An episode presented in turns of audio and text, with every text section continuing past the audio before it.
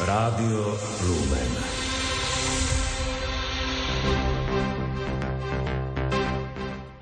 Enviro Resort podporí výstavbu vodovodov a kanalizácií sumou takmer 160 miliónov eur.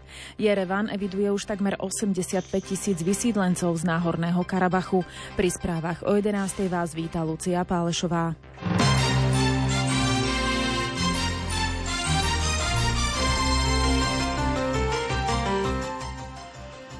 Ministerstvo životného prostredia podporí z programu Slovensko budovanie vodovodov a kanalizácií sumou vo výške takmer 160 miliónov eur.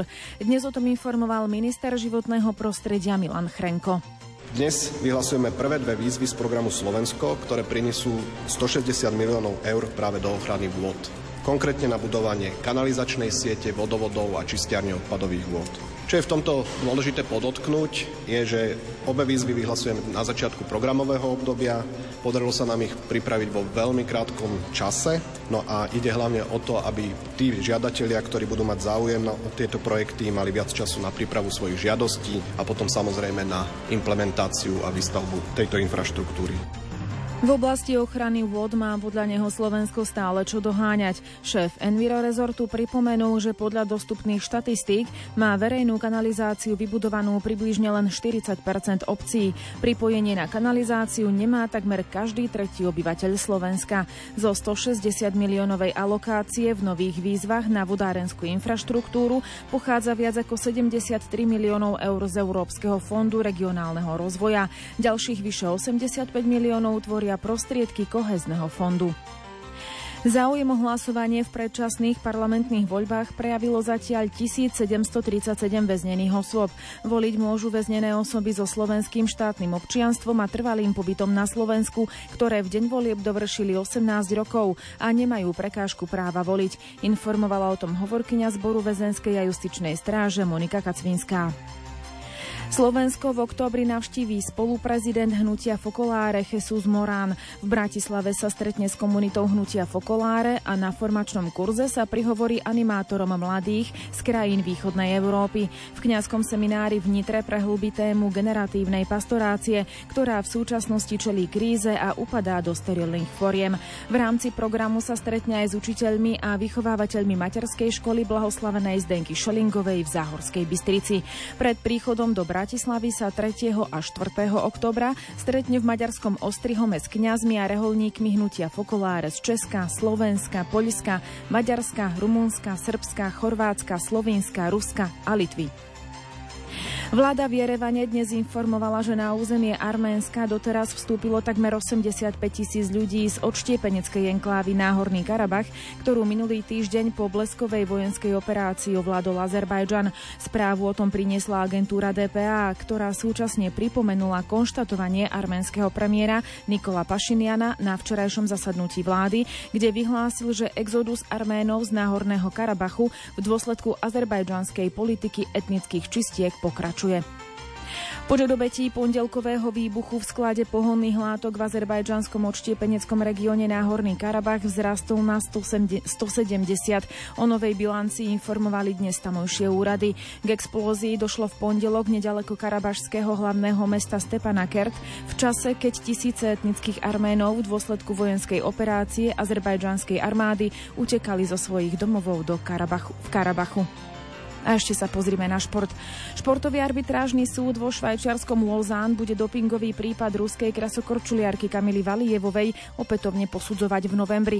Trojčlená komisia si vyžiadala ďalšiu dokumentáciu. Valievová mala v decembri 2021 pozitívny dopingový nález na látku trimetazidín, ktorá zvyšuje prietok krvi. Napriek tomu ju Rusi nominovali na zimné olympijské hry 2022 v Pekingu, kde bola súčasťou zlatého družstva v tímovej súťaži. Valievová štartovala aj v súťaži jednotlivkyň, kde obsadila štvrtú priečku. Počasie.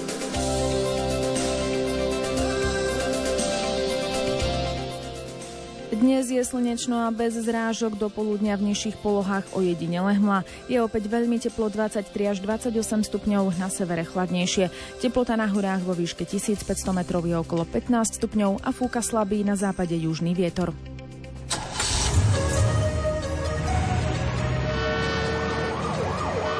Dopravný servis.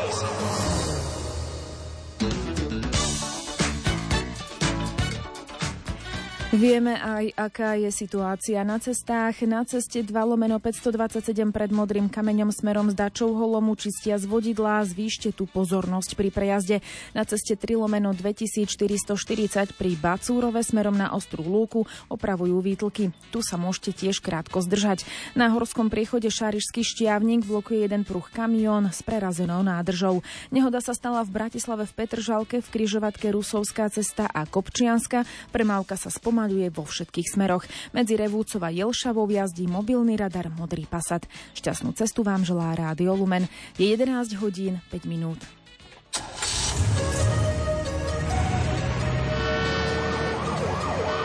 Dopravný servis.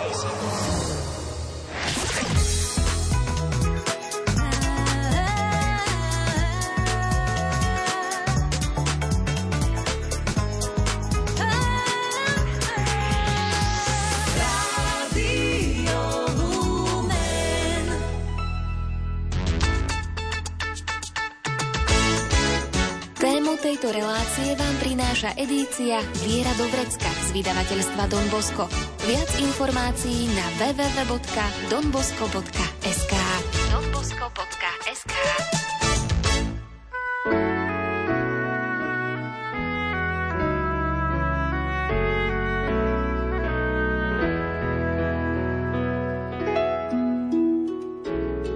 Viera do vrecka. Praktická príručka každého kresťana. Viera do vrecka.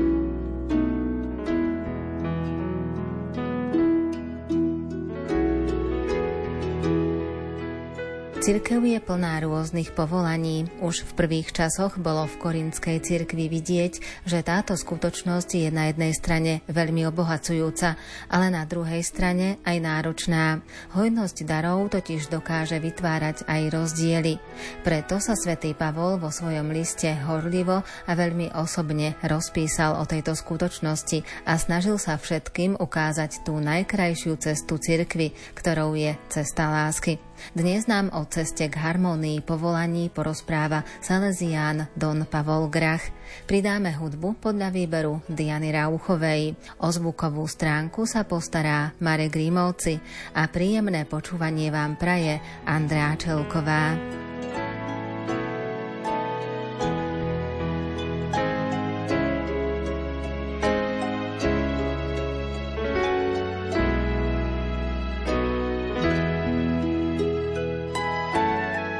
Dnes uzatvoríme tému brožúrky s názvom V harmonii povolaní a dotkneme sa práve samotného tohto názvu. Budeme hovoriť o ceste k harmonii povolaní a keď vnímame aj z toho pohľadu, čo sme hovorili v predchádzajúcich reláciách, ale aj z pohľadu cirkvy, tak si musíme uvedomiť, že cirkev je plná rôznych povolaní. Bolo to tak už od počiatkov cirkvy? Určite dá sa povedať, že už v tých prvých komunitách, najmä svätý Pavol nám to tak popisuje, sa zbadalo, že Duch Svetý dáva rôznym ľuďom rôzne dary že nie všetci robia to isté a nie všetci budú rovnakí, že viera nemá za úlohu urobiť z ľudí uniformných ľudí alebo na jedno kopito všetkých. V liste Korintianom svätý Pavol veľmi krásne hovorí, že v cirkvi Boh niektorých ustanovil poprvé za apoštolov, po druhé za prorokov, po tretie za učiteľov, potom sú zázraky, potom dary uzdravovať a tak ďalej a tak ďalej. A dáva aj také provokačné otázky. Sú vari všetci apoštoli? Sú vari všetci proroci? Sú všetci učitelia? Robia všetci zázraky? Čiže týmto akoby tak veľmi jasne hovorí, že zvyknime si na tú rôznorodosť, zvyknime si, že nebudeme všetci rovnakí a nechcíme byť najmä tým, čím nie sme a závidiac niekomu inému nejaký jeho dar. Lebo áno, svätý Pavol vlastne toto spomína aj preto, lebo sa videlo, že veľakrát práve tieto dary, ktoré Duch Svetý dáva, niektorých nafúknú, alebo možno im dávajú také prestížne miesto v komunite a iní zase možno trpia závisťou. A preto svätý Pavol chcel byť dva tieto extrémy tak trošku brzdiť, aby tí, čo dary majú, sa necítili viac ako tí jednoduchí, a na druhej strane, aby tí jednoduchí zase nezávideli a nemysleli si, že sú bezvýznamní. A vtedy svätý Pavol nachádza takú krásnu cestu a hovorí nám niečo, čo je veľmi krásne a čo asi väčšina ľudí pozná a to je hymnus na lásku. Čiže v tom hymne na lásku môžeme nájsť odpoveď aj na tú rôznosť povolaní v cirkvi, alebo to, že máme slúžiť s láskou? Áno, svätý Pavol nám tu veľmi jasne hovorí, že aby si každý uvedomil, že nie tvoja veľkosť, niečo dokážeš vysvetliť, niečo dokážeš obetovať, niečo dokážeš uzdraviť niekoho, to nie je hodnota. On hovorí, jediná hodnota, ktorá v cirkvi je, je v láske. To, čo robíš s láskou.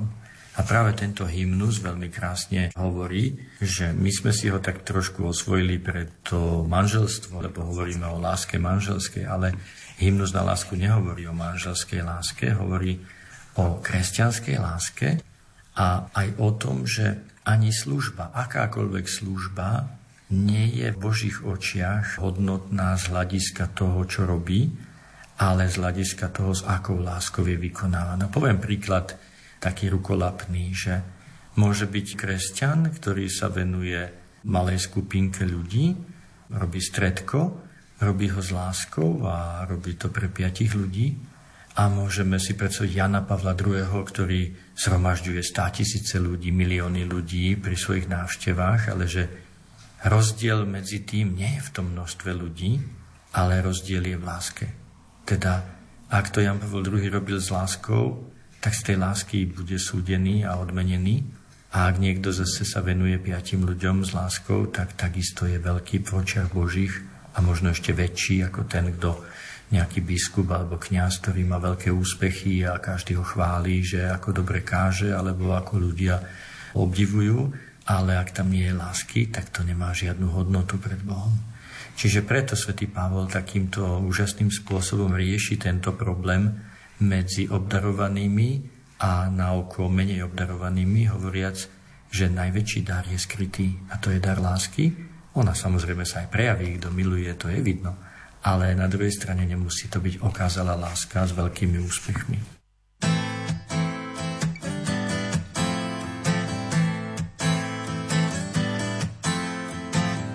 Boh vie, či vydržím, Boh vie, čo unesiem. Vravia, len Pán Boh s ním, Boh vie, nič nepovie.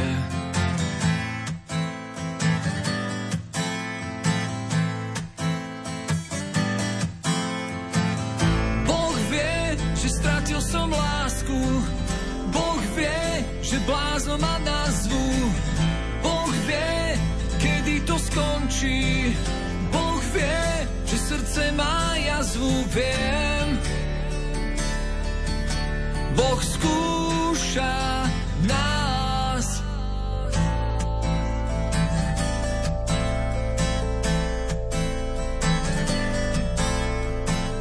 Boh vie, že tak som mu veril.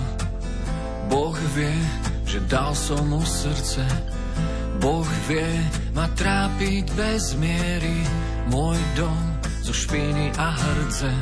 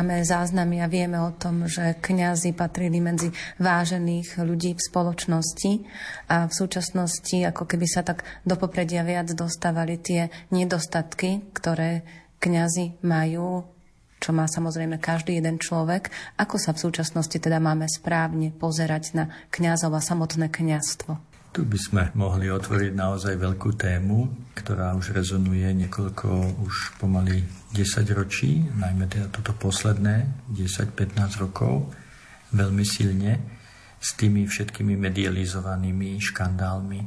Istotne taký povrchný, radikálny pohľad, no tak to je nebezpečné, kňazstvo má v sebe, skrýva v sebe moc a tak ďalej. A dokonca sa niekedy nájdú až takí ľudia, ktorí, a to by ani nemalo byť, a na čo to je, a tak ďalej. Ale toto je veľmi taký povrchný a milný pohľad. Zaistie kňazstvo vždy koncentrovalo na seba veľkú pozornosť a vždy, keď aj z hľadiska úplne ľudského to máme, že ak máme niekoho, kto je zodpovedný za 10 ľudí, za 100 ľudí alebo za 500 ľudí, tak vždy je na nejakom vyššom mieste. A to vyššie miesto vždycky prináša aj nejaké nebezpečenstva a závrate, by sme povedali, aj takej samolúbosti, alebo aj toho, že musí rozkázať, alebo sa od neho očakávajú niektoré rozhodnutia. Čiže musíme si uvedomiť, že kňastvo na jednej strane vždy prinášalo aj taký tento spoločenský status, najmä na dedinách, kedy tí kňazi boli uctievaní a, a mali určitú moc, alebo aj tak duchovne niekedy boli uctievaní. Aj to vytvára takú určitú duchovnú moc a dôveru tých ľudí, ktorú niekedy, žiaľ, ten kňaz mohol zneužiť. Ale toto sú všetko témy, ktoré sme nechceli tu v tejto brožúrke riešiť. Pre nás skôr bola taká, no pre mňa, keď som uvažoval nad touto skutočnosťou, bolo skôr taký, aby sme nezabúdali, že tá podstata kniastva, a ak sa vrátime naspäť do tých predchádzajúcich tém, keď sme to videli v tom pohľade mamy Margity, čo to kniastvo v skutočnosti vo vnútri znamená, že tá podstata kniastva je, aby ten kňaz naozaj žil svetosť života veľmi blízko s Kristom, ale tá jeho funkcia je nezastupiteľná práve v tom, že prináša veci sveté že sa stáva tým prostredníkom tých svetých vecí a tá najsvetejšia vec je Eucharistia a potom aj ostatné sviatosti, ktoré posvedcujú človeka. A toto je zase také niečo, že kto môže pochopiť, nech pochopí, ale veľa svetských ľudí a žiaľ aj svetských kresťanov to nechce chápať, že aj tú svetosť Božiu môžeme prijať, príjmať z Božích rúk a že vlastne ten kňaz je prostredníkom medzi Bohom a ľuďmi. My v takých našich demokratických pohľadoch sa stále viacej tak uchylujeme k tomu, však čo, kto, kde, ako a všetci sme si rovní. Ale predsa je to tak, že Boh niektorým dáva práve túto svoju blízkosť, aby ju oni sprostredkovali potom cez tie sviatosti. Kto je pokorný, to pochopí, kto nie, tak sa mu to niekedy ťažko príjma.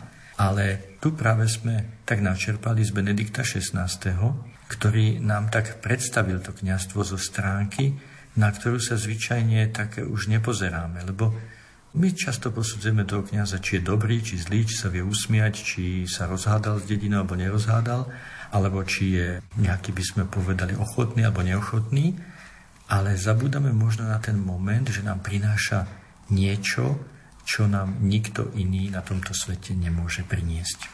Benedikt XVI nám aj dáva, alebo pripomína, aj v tej svojej homílii, ktorú spomínate, dáva vysvetlenie, že ako vnímať to kňastvo a jednu z tých úloh kňaza určuje ako, že kňaz má posvedcovať. Čo to znamená?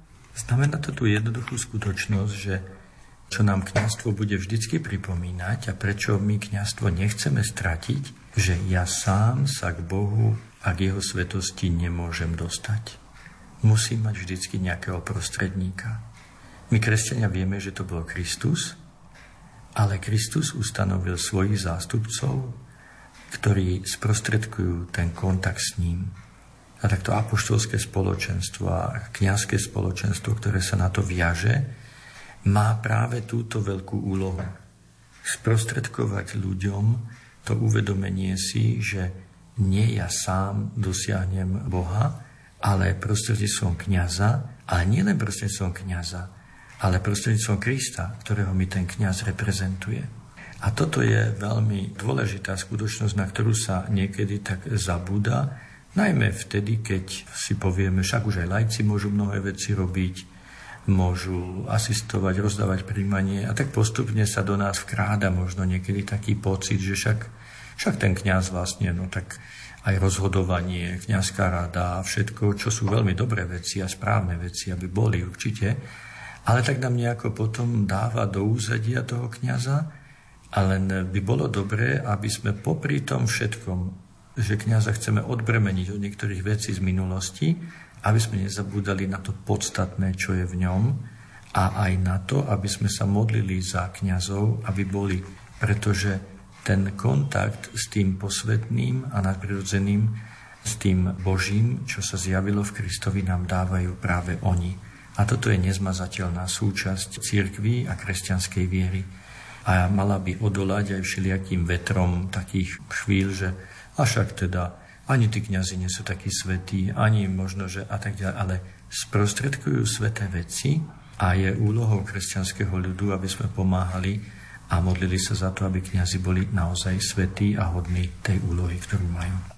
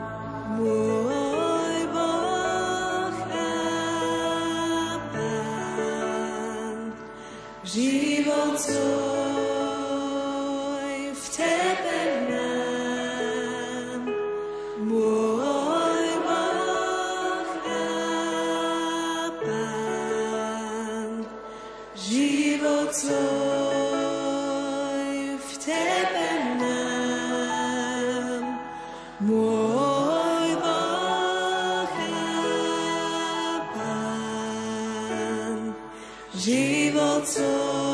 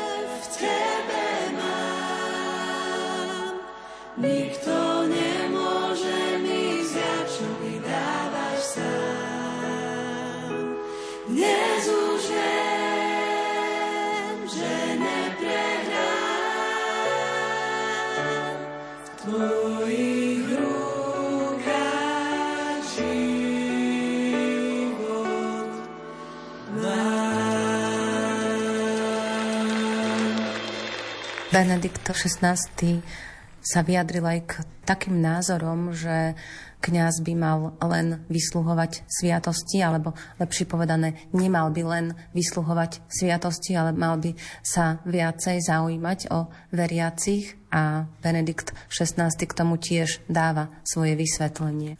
Áno, on vlastne trošku tak pracuje s takým napätím, že vznikol taký názor po koncile, že nestačí len sviatostná pastorácia, nestačí len vyslovať sviatosti, treba ísť v ústretí k ľuďom, stretávať sa s nimi, byť s nimi a tak ďalej.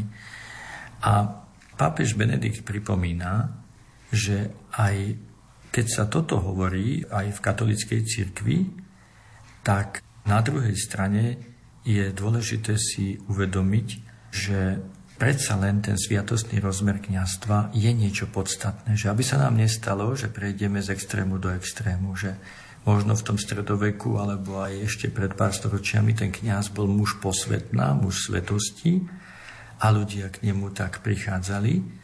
Teraz sme z kňaza urobili kňaza priateľa, kňaza, ktorý musí vo všetkom vyhovovať, ktorý musí vedieť organizovať, ktorý ešte keď aj spraví grilovačku, tak je najlepší, ale predsa len ten kňaz je potrebné, aby bol aj mužom toho tajomstva.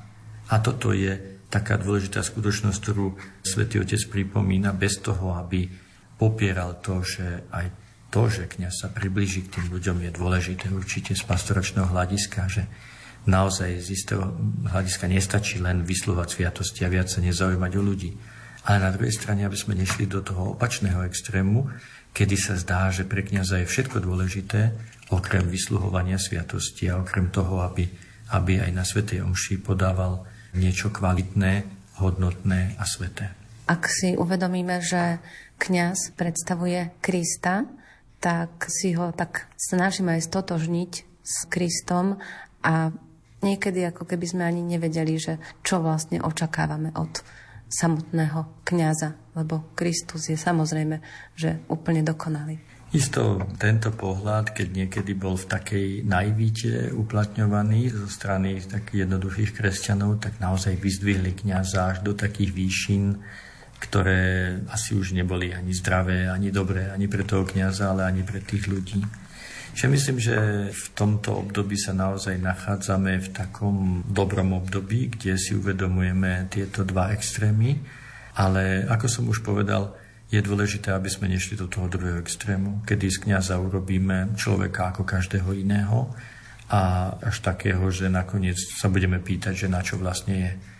Ale na druhej strane je dobré, že sme sa tak trošku zbavili tej obrovskej posvetnosti, v ktorej zase sme kňazom prisudzovali až také nadľudské veci, alebo by sme povedal až také niečo, že ako keby mali predstavovať niečo bezchybné a niečo dokonalé. Tá blízkosť Kristovi, tu môžeme najlepšie vidieť na apoštoloch. Že keď vidíme tých apoštolov, ktorí boli tak blízko Krista, ale Evanílie nám krásne hovoria, že svoje chyby si podržali. Peter ktorý zrádza, alebo je namyslený a tak ďalej, alebo desiatí, ktorí sa namrzia na dvanástich. Čiže Evangelium nám krásne ukazuje, že aj tí, ktorí boli najbližšie Kristovi, prežívali aj svoje ťažkosti, problémy takisto. Čiže veriaci majú vedieť, tak jak to aj tá mama Margita naznačila, že tí všetci, čo študujú tam za kniazov v seminári, to nie sú všetci takí svetí, jak tá reverenda je sveta, ale ty si vyberaj tých, čo si uctievajú Pánu Máriu, tí, čo majú vo vnútri v srdci lásku k nej. Čiže aj tu musíme vidieť, že aj medzi kňazmi budú aj ťažkosti, aj nedokonalosti, aj osobné, alebo aj niekedy také spoločné črty kňaza, ktoré nemusia byť dobré, ale na druhej strane tá úcta k tomu kňazstvu by mala zostať, a najmä teda modlitba, a tá túžba potom, aby sme mali naozaj dobrých a svetých kňazov. Ježiš bol ukrižovaný a vzkriesený a toto je asi takéto najväčšie tajomstvo našej viery, pretože toto sa nám stále sprítomňuje dennodenne slávením Sveta Jomše. Áno, to je tá centrálna udalosť. My, veriaci, sme vlastne spoločenstvo, ktoré má svoje poslanie v tom stretávať sa a robiť to, čo Kristus urobil, keď dával chlieb a víno ako svoje telo a svoju krv a hovorí, toto robte na moju pamiatku, že jeden z rozmerov církvy je práve toto stretávanie sa eucharistické. Lebo takisto nechýbajú niekedy zase také názory, bolo možno nejaké protestantské alebo rôznych spoločenstiev vzdialených, ktoré povedia, do dôležitá je láska k ľuďom, dôležitá je pastorácia, dôležité je solidarita alebo pomoc chudobným. Ale jednu z vecí, ktorú nám Kristus zanechal, je práve Eucharistia.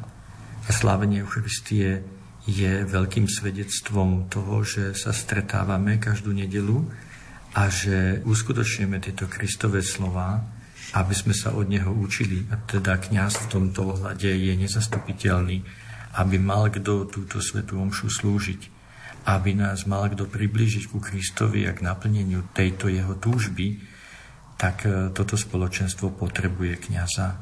A Eucharistia sa stáva centrom a prameňom celého života církvy. Všetká služba, aj všetky záujem chudobných, aj všetky ostatné veci sú veľmi dôležité, ale ak nevychádzajú z Eucharistie, tak riskujú, že sa stanú niečím úplne iným, ako to Boh chcel, aby sa v prvom rade aj prostredstvom služby chudobným šírila Kristova láska.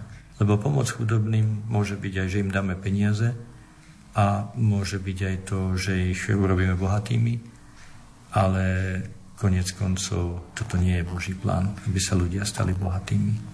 Boží plán je, aby vedeli príjmať Božie dary s láskou a najväčší dar čo je Kristus. Ak im toho neodovzdáme, tak všetka naša pomoc e, môže riskovať, že bude len takou ľudskou pomocou, ktorá nie je v rámci Božieho kráľovstva.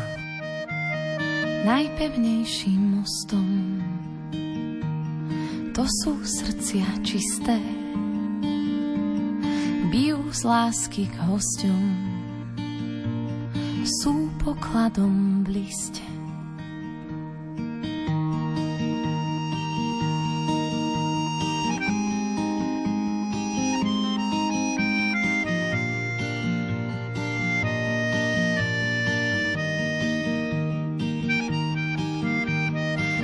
najsilnejšou mašľou.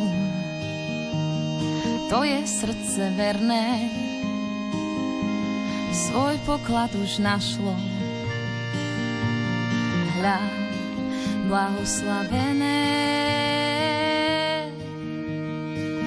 Voláš nás spomene, za tebou pôjdeme do tvojich rúk, srdcia nesieme.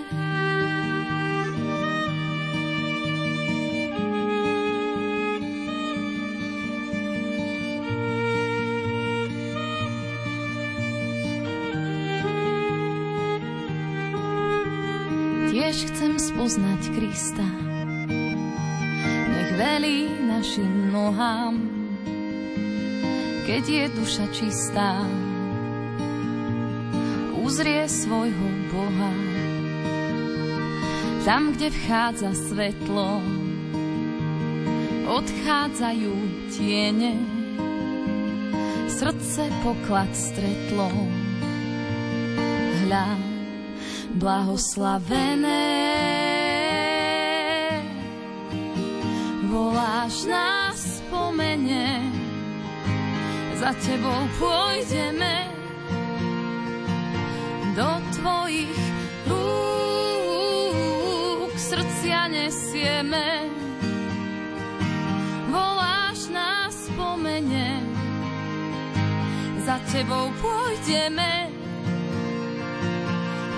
tvojich rúk.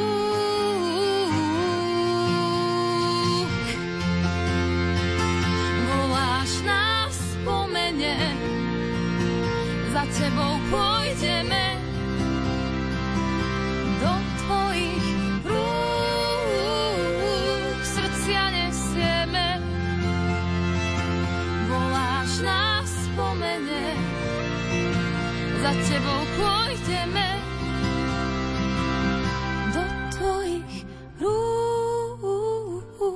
všetko nesieme.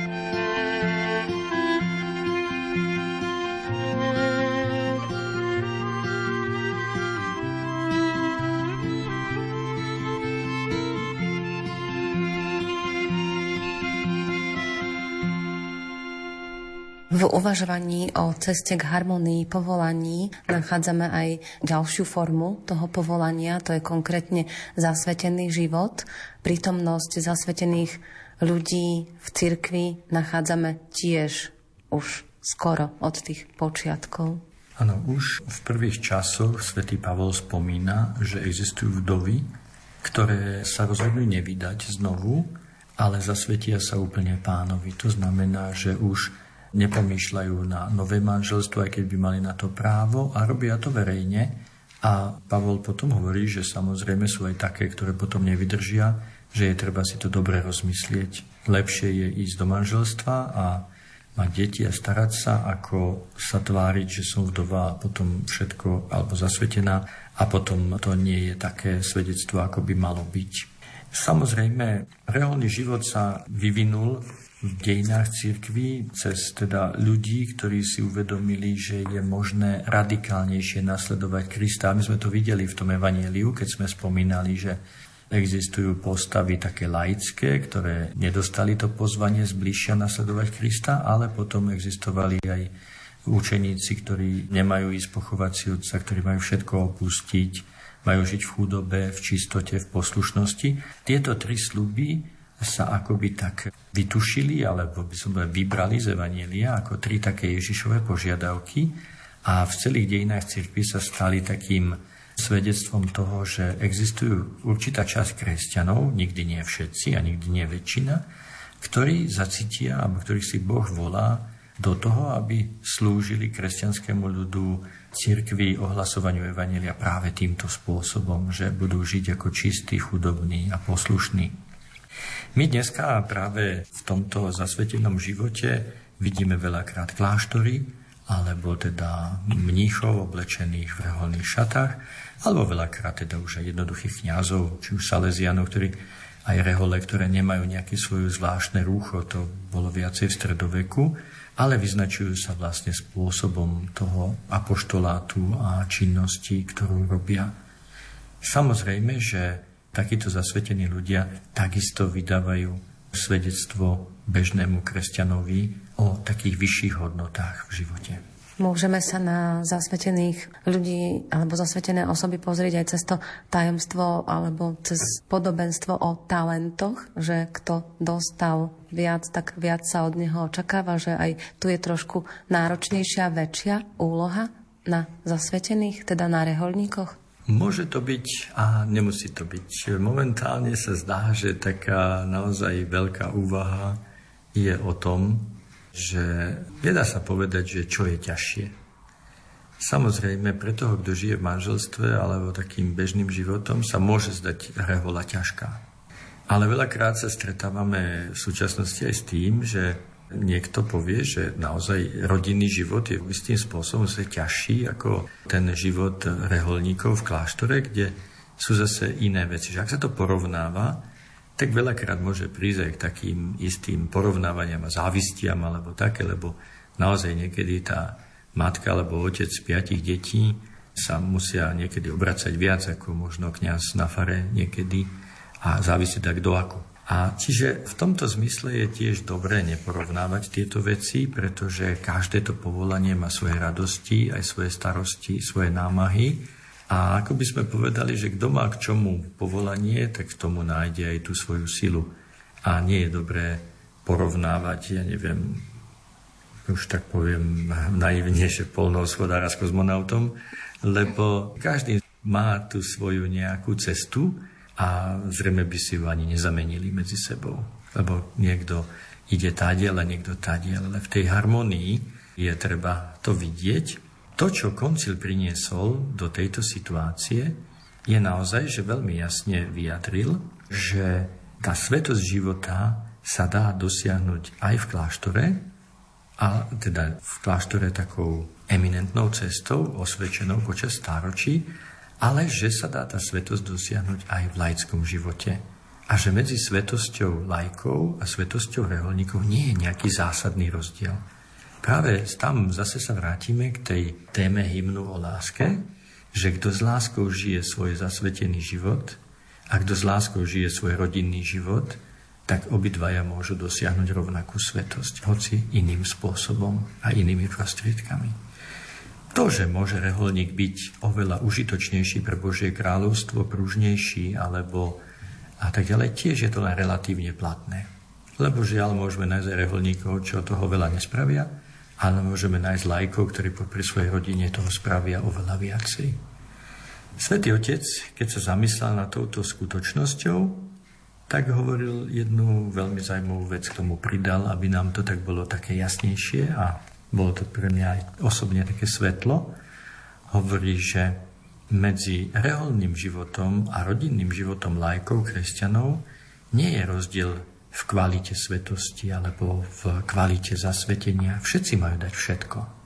Ale reholníci by mali mať prorockého ducha.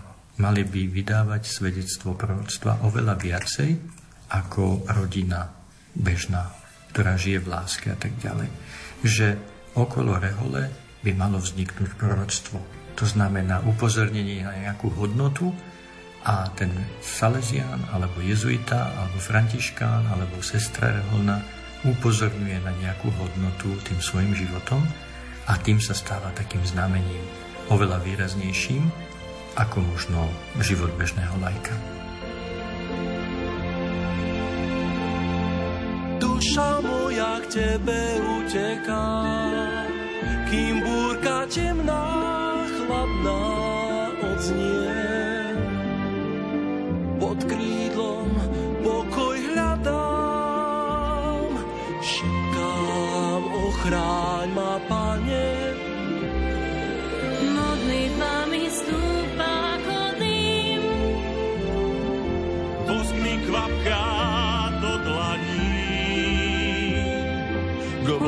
Strachu cestu nevidím.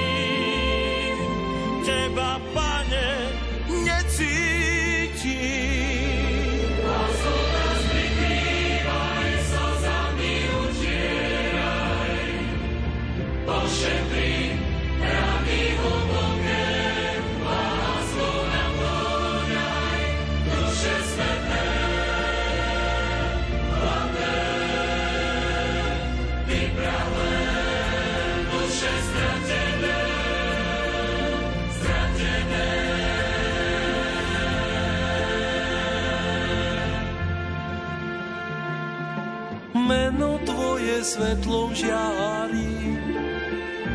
Tancom snivým ťa chválim.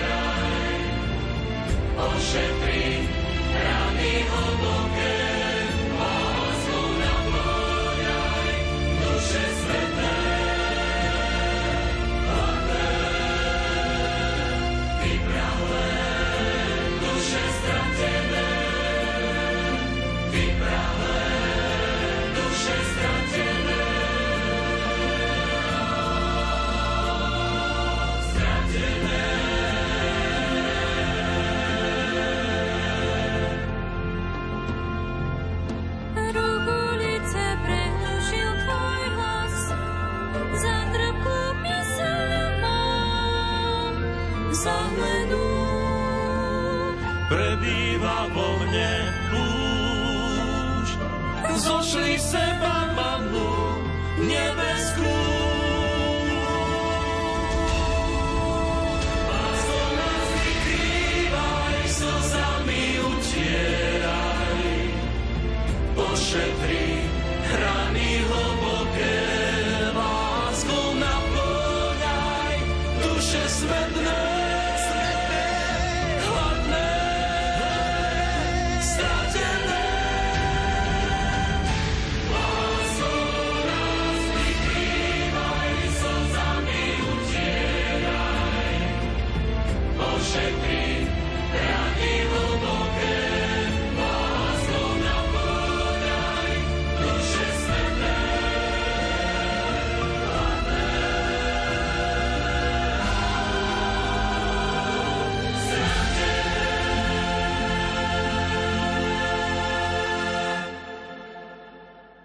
Rámci tej cesty k harmonii povolaní samozrejme asi takúto najväčšiu skupinu tvoria práve laici, ktorí sú najväčšou časťou cirkvy a dá sa povedať, že majú aj veľkú a zodpovednú úlohu, lebo práve v ich manželstve alebo v rodinách môžu vychovať budúcich, zasvetených budúcich kňazov. Áno, toto je taká vec, ktorá aj už sme spomínali, že my stále žijeme takéto obdobie objavovania toho laického povolania. Chceme naozaj do všetkých kresťanských spoločenstiev, aj celá církev sa o to snaží, poukázať na to, že každý kresťanský laik môže nájsť a má nájsť a hľadať svoje osobné povolanie, ktoré sa neviaže len na to, že oženil som sa, alebo vydala som sa a mám deti a je to všetko.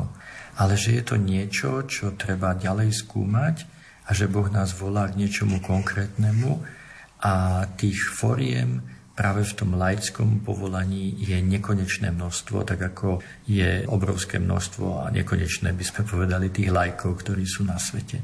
Čiže oni majú práve tú tvorivú úlohu rozmýšľať, uvažovať a hľadať cesty svojho povolania, ktoré môžu byť aj úplne originálne, krásne, pekné a môžu priniesť veľké ovocie. Čiže je naozaj veľmi správne hovoriť a počerkovať tieto kresťanské, toto kresťanské laické povolanie, ale na druhej strane, a to bola aj snaha tejto brožúrky, aby sme v mene tomto zase nezabúdali na kniazské reholné povolania. A aj ten názov samotný, ktorý sme dali, harmónia týchto povolaní, spočíva vlastne v tom, čo ste aj vy teraz povedali, keď ste uviedli túto otázku, že áno, všetky zasvetené a kniazské povolania vznikajú v rodinách. Preto starostlivosť o rodiny a o rodinu kresťanskú je naozaj jedna z prvých úloh cirkvy, lebo bez dobrej kresťanskej rodiny len veľmi ťažko budú tu nové kniazské reholné povolania ale aj vôbec noví mladí kresťania, ktorí by sme povedali, budú žiť ten svoj život vo svete ako povolanie kresťana lajka.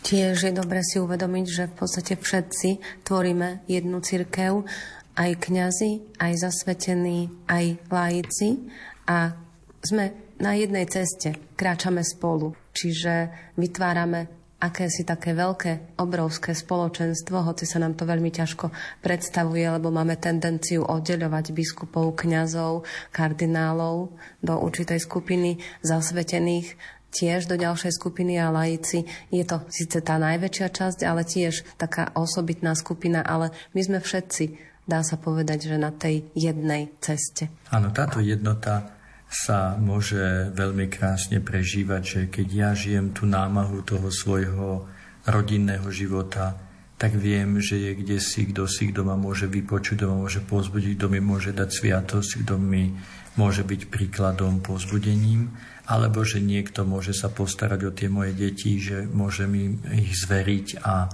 že to, čo ja už nevládzem v tej výchove, môže niekto doplniť. A na druhej strane zase aj tí zasvetení alebo kňazi môžu v rodinách aj v tom spoločenstve rodinnom nájsť zase pozbudenie, pomôcť aj takú radosť z toho, že ich niekto príjme, že ich niekto pozbudí a obohatí zase svojimi skúsenosťami alebo aj svojou dobrotou a svojou takou rodinnou atmosférou, pretože oni sa tej rodiny zriekli, ale ako hovorí Evangelium, môžu nájsť 100 ďalších, hej, ako hovorí Pán Ježiš, ak ste sa tohto všetkého zriekli, dostanete 100 násobne. Čiže táto vzájomná harmónia sa môže prežívať a ak my dneska aj vidíme, že je málo povolaní k zasvetenému životu, tak je veľmi dobré, aby aj tí kresťanskí rodičia alebo lajci v tých spoločenstvách hovorili práve o zasvetených a reholných povolaniach, o tom, ako sú dôležité. A zase na druhej strane, aby zasvetení a kňazi pracovali na tom, aby mladí ľudia sa stali dobrými kresťanmi, dobrými občanmi, aby boli tí, ktorí prežívajú svoje laické povolanie.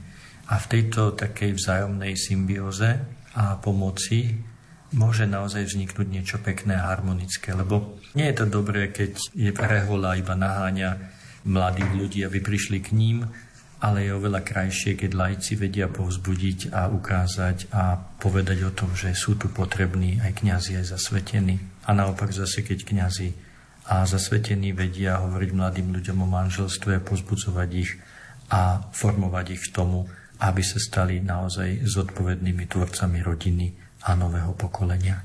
Takže v týchto veciach myslím, že je veľmi jasné, že v cirkvi sa chce kráčať spolu a že sa chcú odstraniť také tie bariéry, že no s kňazom to len sa nemôžeme tak o hocičom baviť, alebo kňaz je niekto tam ďaleko a na druhej strane, aby sme tak cítili, že všetci sa môžeme navzájom obohatiť. Môže sa nám to zdať niekedy také veľmi ťažké alebo náročné, lebo život prináša rôzne situácie, rôzne úskalia, rôzne ťažkosti a ak by sme mali teda vydávať to svedectvo toho svojho povolania v ktorejkoľvek forme, tak malo by to byť s radosťou. Ako to teda urobiť, keď máme za sebou alebo prežívame aj náročnejšie obdobia a prežívame aj tie obdobia, keď sme naozaj šťastní, vtedy je to jednoduché prejavovať radosť, ale ako to robiť, keď tá radosť ako si nám chýba? Otázky radosti v kresťanstve naozaj sa treba venovať a treba si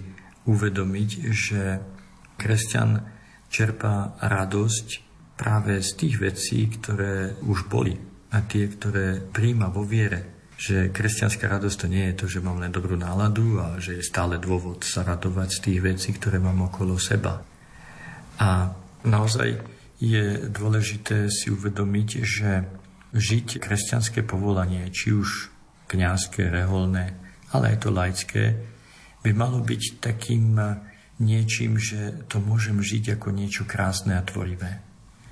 A tam už ťažko čo si dodať k tomu. Pri kráse tvorivosti vždy sú aj námahy, ťažkosti, samozrejme, tie treba prekonávať, ale na druhej strane, ak dobre pochopíme, čo je to Božie volanie, že nás volá Boh láska, že nám dáva Ducha Svetého, ktorý je naozaj duch tvorivý, duch, ktorý má fantáziu, duch, ktorý vie povedať, že kňazské, reholné, zasvetené povolanie, alebo žiť ako kresťan vo svete, to nie je nuda, ale to je niečo, kde môžem tvoriť, kde môžem hľadať niečo pekné, krásne a hodnotné.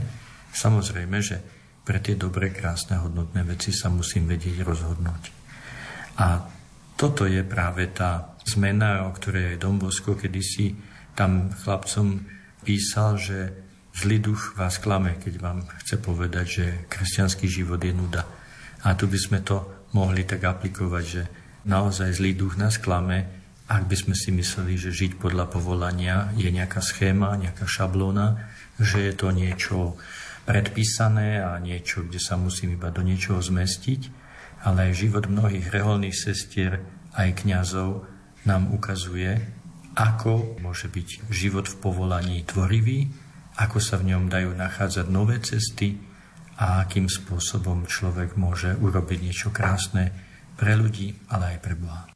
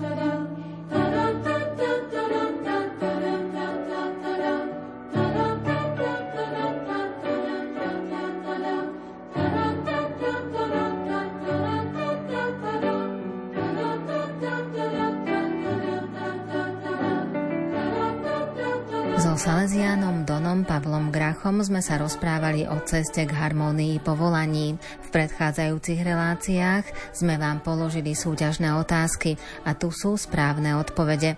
Najskôr sme sa pýtali, koho slová boli pevné a stále v srdci Dona Boska. Boli to slová mami Margity. Ďalšia otázka bola, ako treba hovoriť o povolaniach. Má to byť otvorene, priamo a s veľkou slobodou. Potom ste mali napísať, ktoré dve novozákonné postavy boli označené ako Ježišovi tajní učeníci. Boli to Nikodém a Jozef z. Tiež sme čakali vaše odpovede na otázku, k čomu je povolaný každý kresťan, každý pokrstený. Správna odpoveď je k radikálnej láske. A napokon ste mali odpovedať na otázku, ktoré dve podobenstvá sme spomínali v súvislosti so slobodou v povolaní. Spomínali sme podobenstvo o hospodárovi, ktorý hľadá robotníkov do pánovej vinice a podobenstvo o rozumných a nerozumných pannách a svietiacich lampách. Brožúrku v harmonii povolaní z edície Viera Dovrecka získavajú pani Gabriela, pani Kristína a pán Miroslav. Srdečne blahoželáme. Do dnešného vydania relácie sme pridali hudbu podľa výberu Diany Rauchovej. O zvukovú stránku sa postaral Marek Rímovci a za pozornosť vám ďakuje a pri ďalšom vydaní relácie sa na vás teší Andrea Čelková.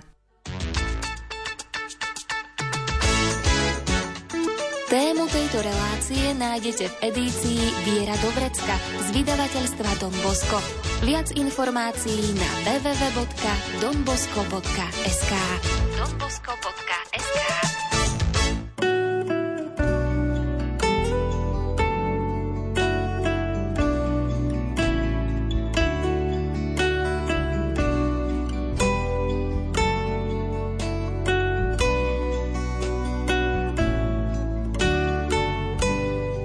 Svetý pápež Jan Pavol II predstavil modlitbu Aniel pána ako modlitbu cirkvi